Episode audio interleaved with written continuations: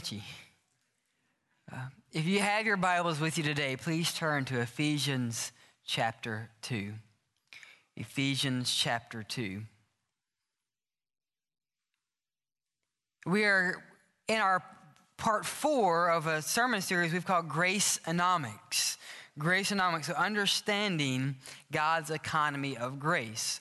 Now, for those of you who will take economics one day or have had that, economics is simply the understanding of the production, the consumption, and then the transfer of goods. But we are called to be deeper than that. We're not just to be consumer of goods, we are now to be consumers of God's grace. So we spent the first week looking at just what the Bible says about giving and living for his honor. We said that here's what we see in God's word. One, that God owns everything which means I own nothing. You guys are sharp. I thank you for that. Okay? But we need to hear that, don't we? Because sometimes we say it because y'all need to hear it, right? But we need to say it because I need to hear it. So God owns everything, Josh owns nothing. And because he is in complete authority of my life, then the second biblical principle is then I will be held account of what I am given. She said, Well, Pastor, I haven't been given much. You'll be held accountable for that. So, Pastor, I've been given a lot. I'm in trouble. You are. Use it for God's glory, and you will have treasures that cannot be taken away. In the second week, we looked at the God's economy of time, that we are to redeem our time for his namesake. That God has not given me time to retire and waste. God has given me time to use for his glory and for his honor. How much time do I have today? How many hours? 24. How many hours do you have? So if I am wicked, I have how many hours? If I am righteous, how many hours do I have? May we redeem it. May we redeem it. Last week we looked at our giving, how we are to give for the glory of God in our life. And God's word challenges us to be faithful. And not just to be faithful to say, finally, but that we say, Lord, make me abundantly fruitful in giving. So now we're going to look at, we're going to wrap up this series with the so what? Why does it even matter? Why do we need four sermons in a row on giving and righteous living? And why, if it's true, why does it even matter? I'm glad you asked. Ephesians 2 8 today. That we would consume grace and be a people who desire God's grace to abound and transfer God's grace in our life. Um, I turned on the TV this week and quickly turned it off um, with our election coverage, which disappoints me daily. Um, so before you get behind a candidate and say, This is God's man, I would just caution you to listen, to pray, and to say, God, forgive us. But this is what the people say. The people in the country you live in, we're part of that. No matter the morality that we see in America today, Here's the polling issues for 2016. The Pew voting poll says that number one is the economy. 84% of people matter and question and concerned about the economy. Number two is terrorism. Number three is foreign policy. And number four is healthcare. So no matter what is going on, no matter what was said 11 years ago, no matter what we see in our country, the morality that we find ourselves in, and by the way, we're a part of that even with all of the struggle and the filth, number one on our list is still what? Economy. Okay? The Gallup poll polled the same, well, different voters, same question. Number one on the Gallup poll, issues for this year's election. Can you guess what it might be? The economy. Number two, dissatisfaction with government. Number three, unemployment. Number four, election reform. And I began to pray over this and say, God, what would our nation and our neighborhoods and our community look like if we lived a life where we lived and then we give for God's glory? And my neighbors saw that. So when we ask, why does it matter? Really, the question we need to ask is God, is my life radically shaped by the gospel of Jesus Christ? And if so, then will that change the world? The answer is yes, it will. So, my question is then have you been changed by Jesus Christ? And you say, Well, Pastor, I was here all three weeks, and this is the fourth week on giving and preaching and, and teaching on tithing and giving and living for service. Why do you do it so much? Well, first, I would say because Jesus teaches 15% of the time, Jesus teaches on money. Two, because I care about your soul. Because the Bible says very clearly, where my treasure is, there my heart is also. And the reality this morning is this some of you have your treasure where Jesus is. Some of us have our treasure where Jesus is not. So I want, I want you to, I want to tell you this morning that I love you enough to say, if your treasure is something else other than Jesus Christ, I love you enough, and I'm going to pray for that God would radically save your soul this morning. And here's the verse. This is not a normal living and giving for Jesus verse. Here's the verse that we see in Ephesians 2 8. For by grace, Ephesians 2 8, for by grace you have been saved. It is not of works, it is a gift of God. Not of works, lest anyone should boast. Now we are God's workmanship, created in Christ Jesus for good works which God prepared beforehand that we should walk in them. Let's pray. Father, truly it is by grace that I have been saved. Although we have already said as a body that, Father, we own nothing. But Lord, there are days where we believe otherwise. Lord, we know that your word says it's by grace alone through faith alone that we find salvation. But Father, if we're honest, there are days that we live otherwise. So, Lord, right now, we dedicate to you, Father, if our heart is anywhere else other than in the cross of Jesus Christ, in the death and the resurrection that gives us life, Father, change our heart. And Lord, if our treasure is somewhere else, Lord, may we put it in the right place.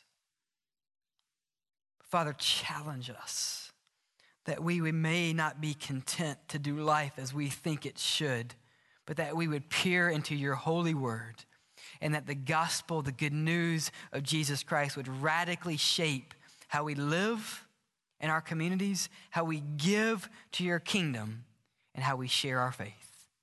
Lord, we pray this in Jesus' name. Amen and amen. Grace Gracenomics how the gospel changes my world. We're going to begin there. How does grace change my world? Let's look back at verse 8. Jesus, speaking in his word, through his word, says this.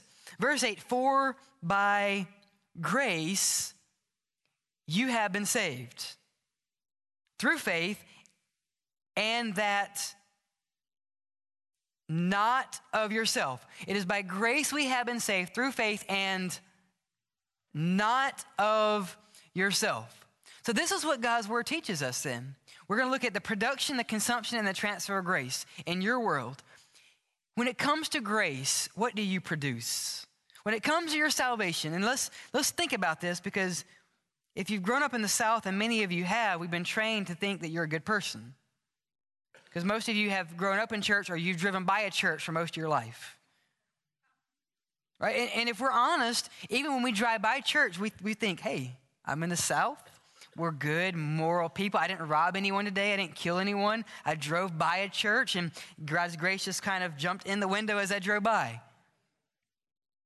We don't say that, but we think it sometimes, don't we? So, in God's economy of grace, what do you produce? Concerning my salvation, what have I produced? What have I done to earn my salvation? Nothing. Let's say that again. What have we done to earn our salvation? Nothing. And that is freeing to hear. That is freeing to you. It is by grace you have been saved. So, why does it matter? Because God's grace radically reshapes our world. Actually, in verse 8, it is not by God's grace. There's an article in the Greek that says, For by the grace of God you have been saved. For by the grace of God. We must remind ourselves of this constantly. Because the truth is, you did not take the first second or third step to go to Jesus Christ. And I did not either. The truth is, is when I was a sinner, he proved his love for me that he was born of a virgin in this world, that he went to the cross, he died on the cross, he was buried, and three days later, he rose again. And what part did I have in that? Nothing but sin. God's grace is produced by Him alone and works itself out in our life. We must quit thinking that we produce our salvation or anything about our salvation. We must quit thinking that we produce anything about our salvation. Church people, are you listening, right? Because sometimes we know it is by grace alone I've been saved, and 10 years later we think, man, look what I've done for the kingdom. As if I can do anything. And so, why do we not live sacrificially? Because we think we have merit. Why do we not give sacrificially? Because I think I produced it. And God says, Oh, Josh, don't you realize, don't you remember that you produce nothing? I think of it in this way. For Mother's Day, and my, our kids are getting old enough where they can help pick out gifts for us. For Mother's Day, I took our baby and our four year old to the store to pick out my wife's Casey's Mother's Day gift. So I took them around the store and we, we produced gifts for mom. And of course, in the basket, there's a lot of candy. And it was candy that Eli liked, right? Like, son, you're to pick out gifts for mommy. She would really love gummy bears. Well, I don't know if she would, but we'll get those. She, she would like some sunglasses, and he got the most gaudy, bright sunglasses he could find. And so it, it was neat for us to just go around picking out gifts for mom. And it was a heartwarming experience. Now, it would be foolish, though, for Eli to say, Mom, look at all the hard work I've worked for. I paid for this myself. Here it is. Look what I produced for you, mom. What did my children do to produce those gifts for mom? They didn't work a penny, right? Whose, whose checking account did that come out of? Mom's, right? It came out of mom's. And some of you have been in that, right? Your kids will give you gifts, and you're like, I already know what it is because I saw the checkbook. But it would be foolish for my kid to say, Mommy, look what I, worked so hard and I earned this money for you. No, you didn't, son. But thank you anyway. But how foolish more is it for us to, to, to do the same thing with God? To say, God, look what I've done for you. And he says, No, my son died to earn that. You did not earn anything. God produces grace on our behalf. And that is a concept we need to meditate on constantly. Grace, Harry Ironside said this grace is the opposite of merit. Grace is not understood favor, is not only undeserved favor, but it is favor shown to the one who has deserved the very opposite. For my wife's Mother's Day gifts, there was no merit earned by her kids, but they still could show their love because mom gave them grace to get the gifts that they gave in return. And that is a concept of our giving and living for Jesus Christ. Jesus, you died on the cross for me that I may now live to serve you. Jesus, here is my gift in return. I do not deserve it, I have not earned anything about it, but here it is. God produces grace in our life. Give and live to show the world that God produces grace. May we give and live in a way that shows the world He produces grace. How does God's grace change my life? He produced it. So, how do we consume God's grace then? Gracenomics. How do we consume this? Look at verse 8.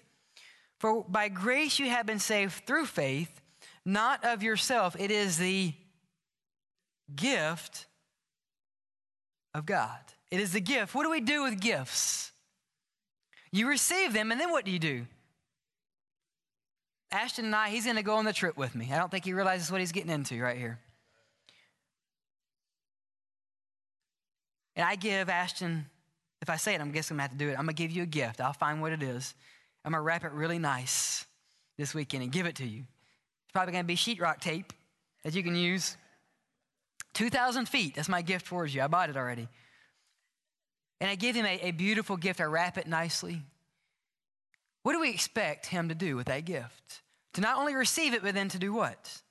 To open it, to use it. God's grace is the same way. Not only does God produce grace in our life, but He expects us, if it is His gift, to receive it. And I, the reality is, there are people right now in this place this morning that have not received the gift of eternal life. If you have not received it, what are you waiting for? It is, it is offered to you. And may we be people who live to consume God's grace. We live in a consumer society. I remember, was it 10 years ago now that we had the great stimulus package? And I believe we received a couple hundred dollars, all the taxpayers. I don't remember how much it was now. I mean, it made such an impact on my life. Um, I'm thankful for it. Don't get me wrong, I, I was thankful. But I remember receiving the letter and the check in the mail for both Casey and I. And I remember on the news, they said, Look, we're going to give you money for the stimulus package, and here's what we want you to do with it. We want you to spend it. Like, no, it's my money. Right? I, I, can do with it what I want. But what, what is the understanding then of the economy and the world that we live in? We live in a consumer world. And we, we consume so much that many of you know by heart slogans of certain companies. I'm about to prove that. If you know the company, give it to me. Just do it. Nike. Good job. Think different. Eric, are you awake? Eric gives me thumbs up. IBM, right? Um, I think maybe Apple too. I don't know which one it is. It's a, it's a software company. Um, because you're worth it. L'Oreal, very good. I, was waiting to see what guy was going to shout that out first. good job, man. Have it your way. Burger King. Melts in your mouth, not in your hands. M&Ms. There, there was some enthusiasm. Good job. Uh, bet you can't eat just one. Potato chips, Lay's, that's right. And something about the salt. There'll be moments where I walk in the grocery store, I crave potato chips. Maybe it's that slogan I'm loving it. McDonald's, very good. What does this say about our lives? It say that we live in a consumer society. Many of you know that by heart. We did not practice this. I did not stage people randomly that knew the answers. Why? Because we live in a consumer society. We are not afraid to consume the world's goods, but we are often afraid to consume, to ingest, and to freely drink of God's grace. And if we are to live out God's grace in our life, we need to consume God's grace. That's what God's word teaches us. Listen to these, listen to these verses about consumption. Taste and see that the Lord is good. I think God's saying, you know those things that melt in your mouth but not in your hands? You know that place that says, have it your way? You know the place that says, I'm loving it? Those tastes don't compare to the taste that you have in Jesus Christ. John, Jesus says, if you thirst, taste and see that the Lord is good. If you thirst, let him come to me and drink. Consumption.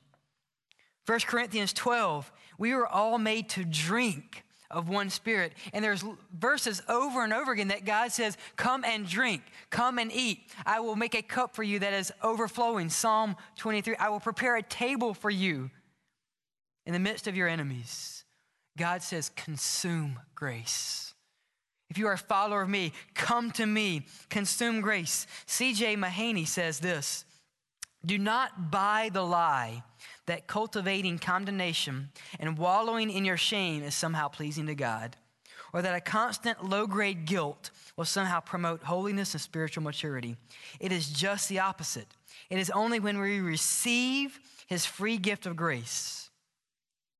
It is only when we receive his free gift of grace and live in the good of total forgiveness, that we are able to turn from our old sinful ways and walk in grace motivated obedience. There is no benefit from wallowing in our shame in this world.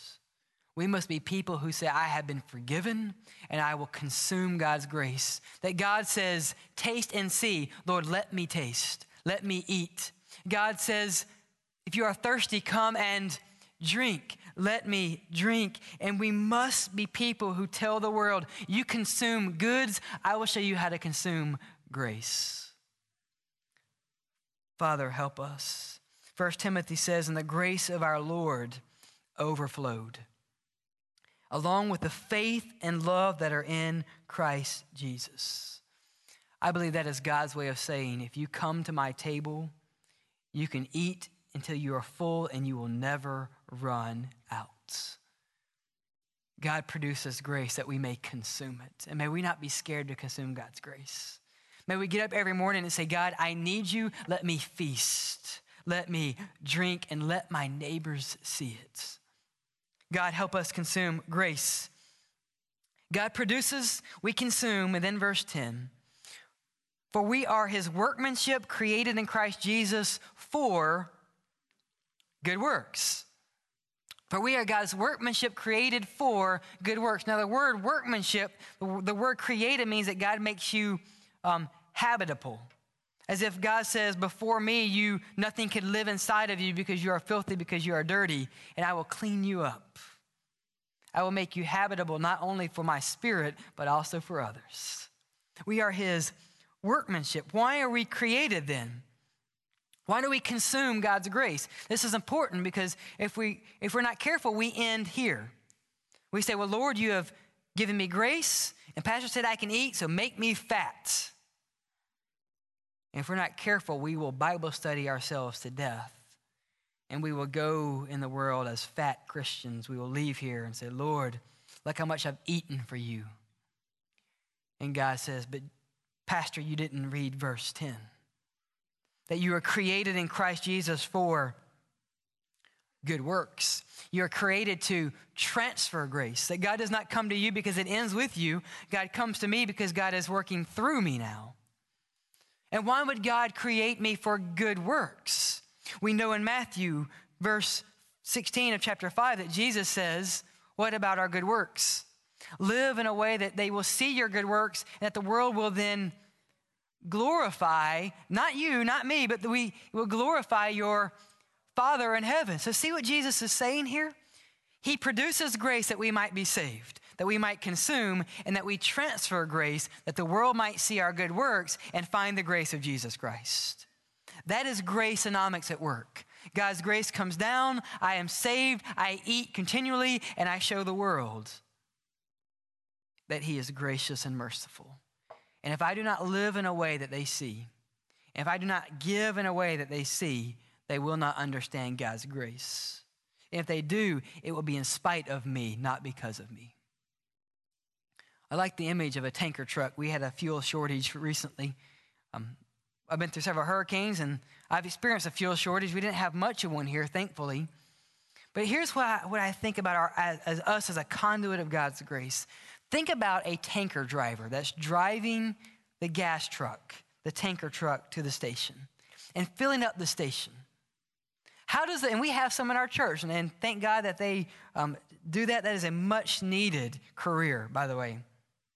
I, am thankful and I pray for our truck drivers. They are on the road a lot, and whew, those roads are not the best place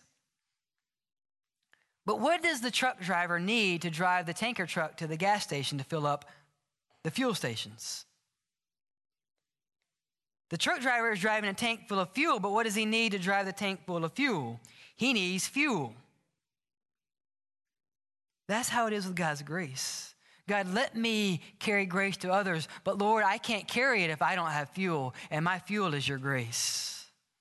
Are you transferring God's grace in your life. C.H. Spurgeon once was asked this question Will the heathen, what will happen to the heathen who has not heard the gospel? Will he be saved? And here's the answer. He says, This is more of a question with me rather than we, who have the gospel and fail to give it to those who have not. Can they be saved? Spurgeon had students that said, what happens to the person in Antarctica who's never heard the gospel? And Spurgeon looks at them and says, What happens to the person who has the gospel and does not share it? Worry about their soul. Because I know this about God's grace. If I have tasted and seen that the Lord is good, if I have thirsted and found quenching water in Jesus Christ, if I have freely drinking of his spirit, I have no right to hoard it and to hold it to myself. God's grace, his economy, he produces grace that we would consume, may the world see, and see us transfer it to others. So I ask you, who have you shared God's grace to this week?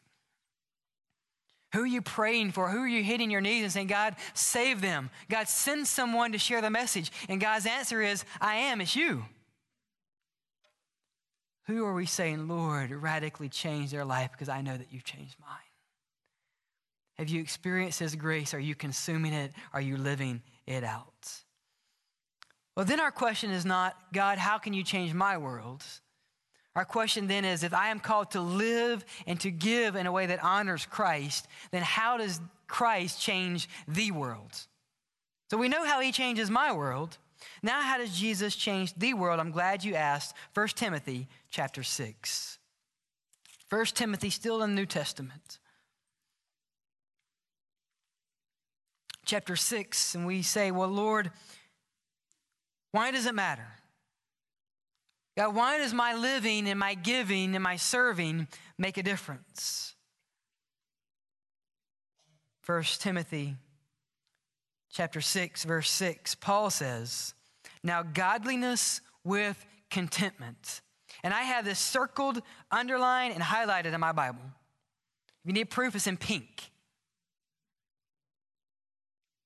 Godliness with Contentment is great gain. We have brought nothing into this world, and it is certain that we can carry nothing out. And having food and clothing, with these we shall be content. Americans, did you hear that?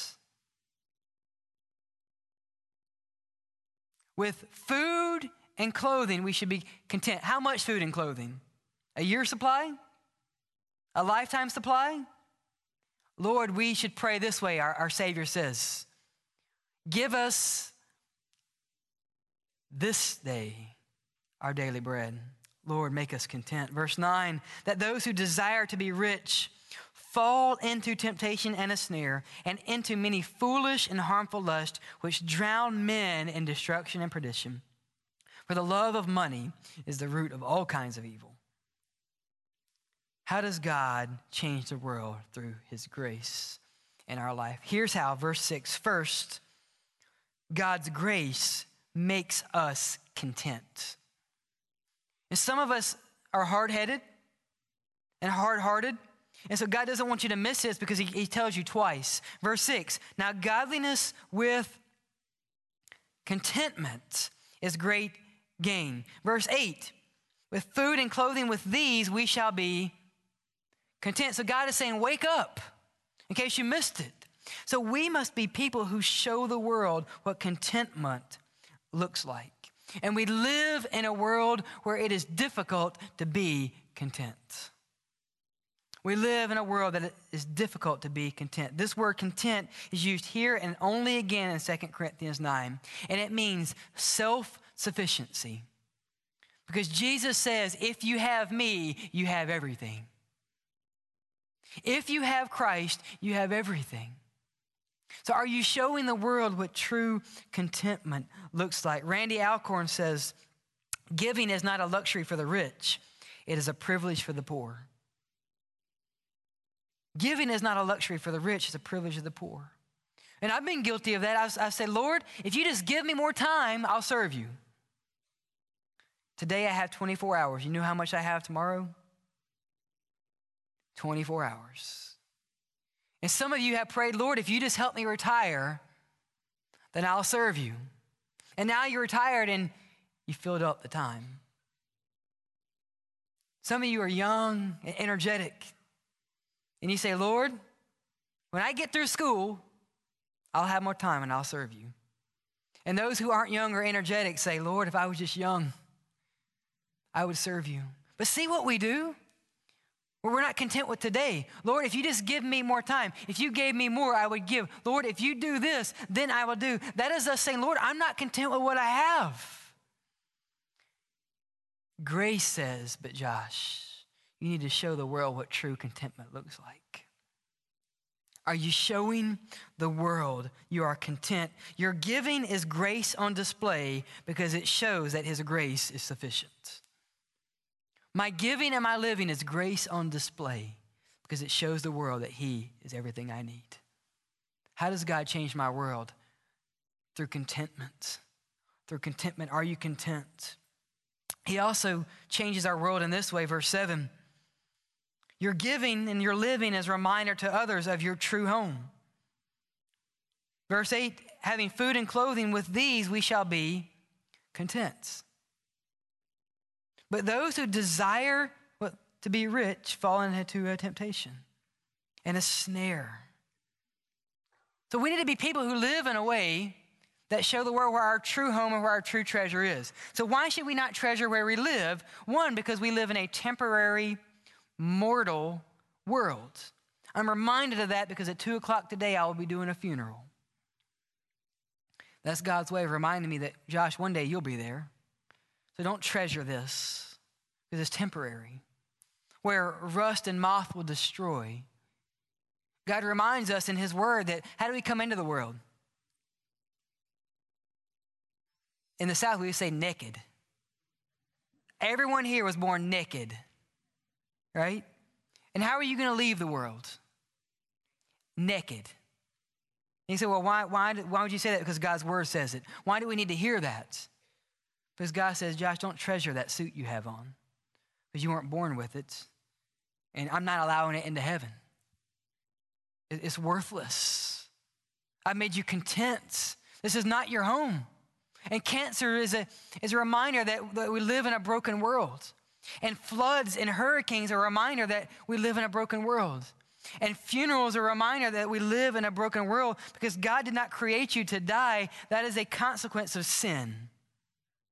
And death should say, Lord, I long for something more. That when I look death in the face, there are answers in death that I cannot answer. And Jesus says, But Josh, I did. You want victory in death is in Christ. We must live in a way that tells the world, this is not our home. I do not treasure this. Because if I treasure this, my heart's going to be here. And God's word says my heart shouldn't be here, it should be with Christ. Let me remind you again if you are a follower of Jesus, you took nothing into this world and you will take nothing out. Don't treasure it. For those of you who are wearing your crimson shirts today, you're not going to be wearing them in heaven. Or whatever color you follow maroon, purple, and gold. Sometimes we think that we should put our hearts there, but God says, don't do it, Josh. He says, because that that thing that you like right now is like, and I've given you desires to honor me, but you can't take that into heaven. Is that maroon shirt you wear and you love? You're not bringing it with you. We must tell the world that this is not our home. And how do we tell them? But we live it. We live it. If we tell them this world is not my home and I am desiring the same things, they will say, Well, this world is your home because you desire the same thing I do. That leads me to our third point. How does God change the world in our giving and our living? One, He changes and He makes you content. If you're not content, do you know Jesus? Two, He says, Pastor, this world is not your home. And third, He says this in His word. Verse 9, but those who desire to be rich. Now, listen what God's word does not say. He does not say those who are rich will lead into many temptations. Riches is not the problem. Actually, my prayer is that, as Wesley said, earn all you can earn, save all you can save, and give all you can for the kingdom. Oh, that God would make us all rich, that we would give it all away, that we would die poor, and that there would be no one hungry and no one not hearing the name of Jesus. But does your treasure and your time reveal to others your desire? Because God's word says but those who desire to be rich, mm, they will fall into temptation and a snare. Because here's the reality. If you say, God, give me a million dollars, and your heart is intent on a million dollars, when you get there, you know what your desire will be? For two. And when you get to two, you know where your desire will be? For, for more. Instead of saying, God, if you give me $10, I will be content. I will live in a way that honors you. And God, if you give me 10 million, I'm going to do the same. God, may our time and our treasure reveal what we desire. The Bible warns us about our desires. Look at the warning here. For, for where we put our desires, if we desire riches, we will fall into temptation and a snare into many foolish and harmful lusts which drown men in destruction and perdition. For the love of money is the root of all kinds of evil. May we not desire the wrong things. Pastor, is it a wrong to have stuff? No. Is it wrong for me to live rich towards myself and poor towards God? Absolutely. God, help us desire a way. And so, my question to you is this if we paraded our families and our neighbors on this stage and we said, Neighbors, you've, you've watched Pastor, he's lived with you for about 10 months. Tell us what he desires by the way he lives. That would be a scary day, wouldn't it? Because some of us would say, Well, I desire God. But the way we live says otherwise. Oh, that we would live in a way that my neighbors and our community would see those Christians are different. I can't put my finger on it, but they don't desire the same things. They don't desire the world's goods. They have them, and I can't explain it because they give everything away and they keep getting. It doesn't make sense by the world standards. I don't understand why they keep serving. I can tell that they're exhausted when they come home, but they go check on their neighbor. They serve the widows and the orphans. I don't I can't explain it. Where do they get the energy? His name is Jesus. That we would desire things that are not of this world, but that we would desire and consume grace. If we do, the world will see. If they see, they will see your Savior. Lord, help us as we see you. So I ask you, as God's word asks us then, will you take the next step? There are times in our life, and I know there are people here today that you, if you take a reflection, you say, I've not been spending my time or my treasure in a way that honors God. Maybe you've been inconsistent, and God is calling you today to be consistent. Maybe you've been consistent, but you've been holding back. You say, Lord, I'll give you a little. I'll give you a little every week, but I'll give you a little. And God says, But Josh, I haven't held anything back for you, not even my son. So what gives you the right? And may we step up today and say, God, make me faithful. Lord, even if it hurts me, Father, if I had to sacrifice, Lord, I am willing to do it because of the sacrifice you made for me. Will you take a step in faith today? That the world may see your contentment, that the world may see your treasure, that the world will see your home, and that they would come to us and say, Why do you hope? You know, God's word says this be ready in and out of season, and be ready to give a reason for the hope that is within you. And John Piper said it this way, and it convicted me to my core. He said, Maybe the reason people aren't asking you about your hope is because they don't see it in your life. Mm. You know why that hurts? Because it's right. Because the world sees us treasuring the same things. The world sees Christians who don't want to sacrifice and don't want to give. And they say, if that's what following Jesus is about, I don't want it. And may we be people that say, Lord, it starts today. And Lord, if I can just change my neighborhood, Lord, I'm going to change by the way I live and by the way I give for your honor and for your glory. Maybe you're here today and we spent the majority of our time speaking about giving.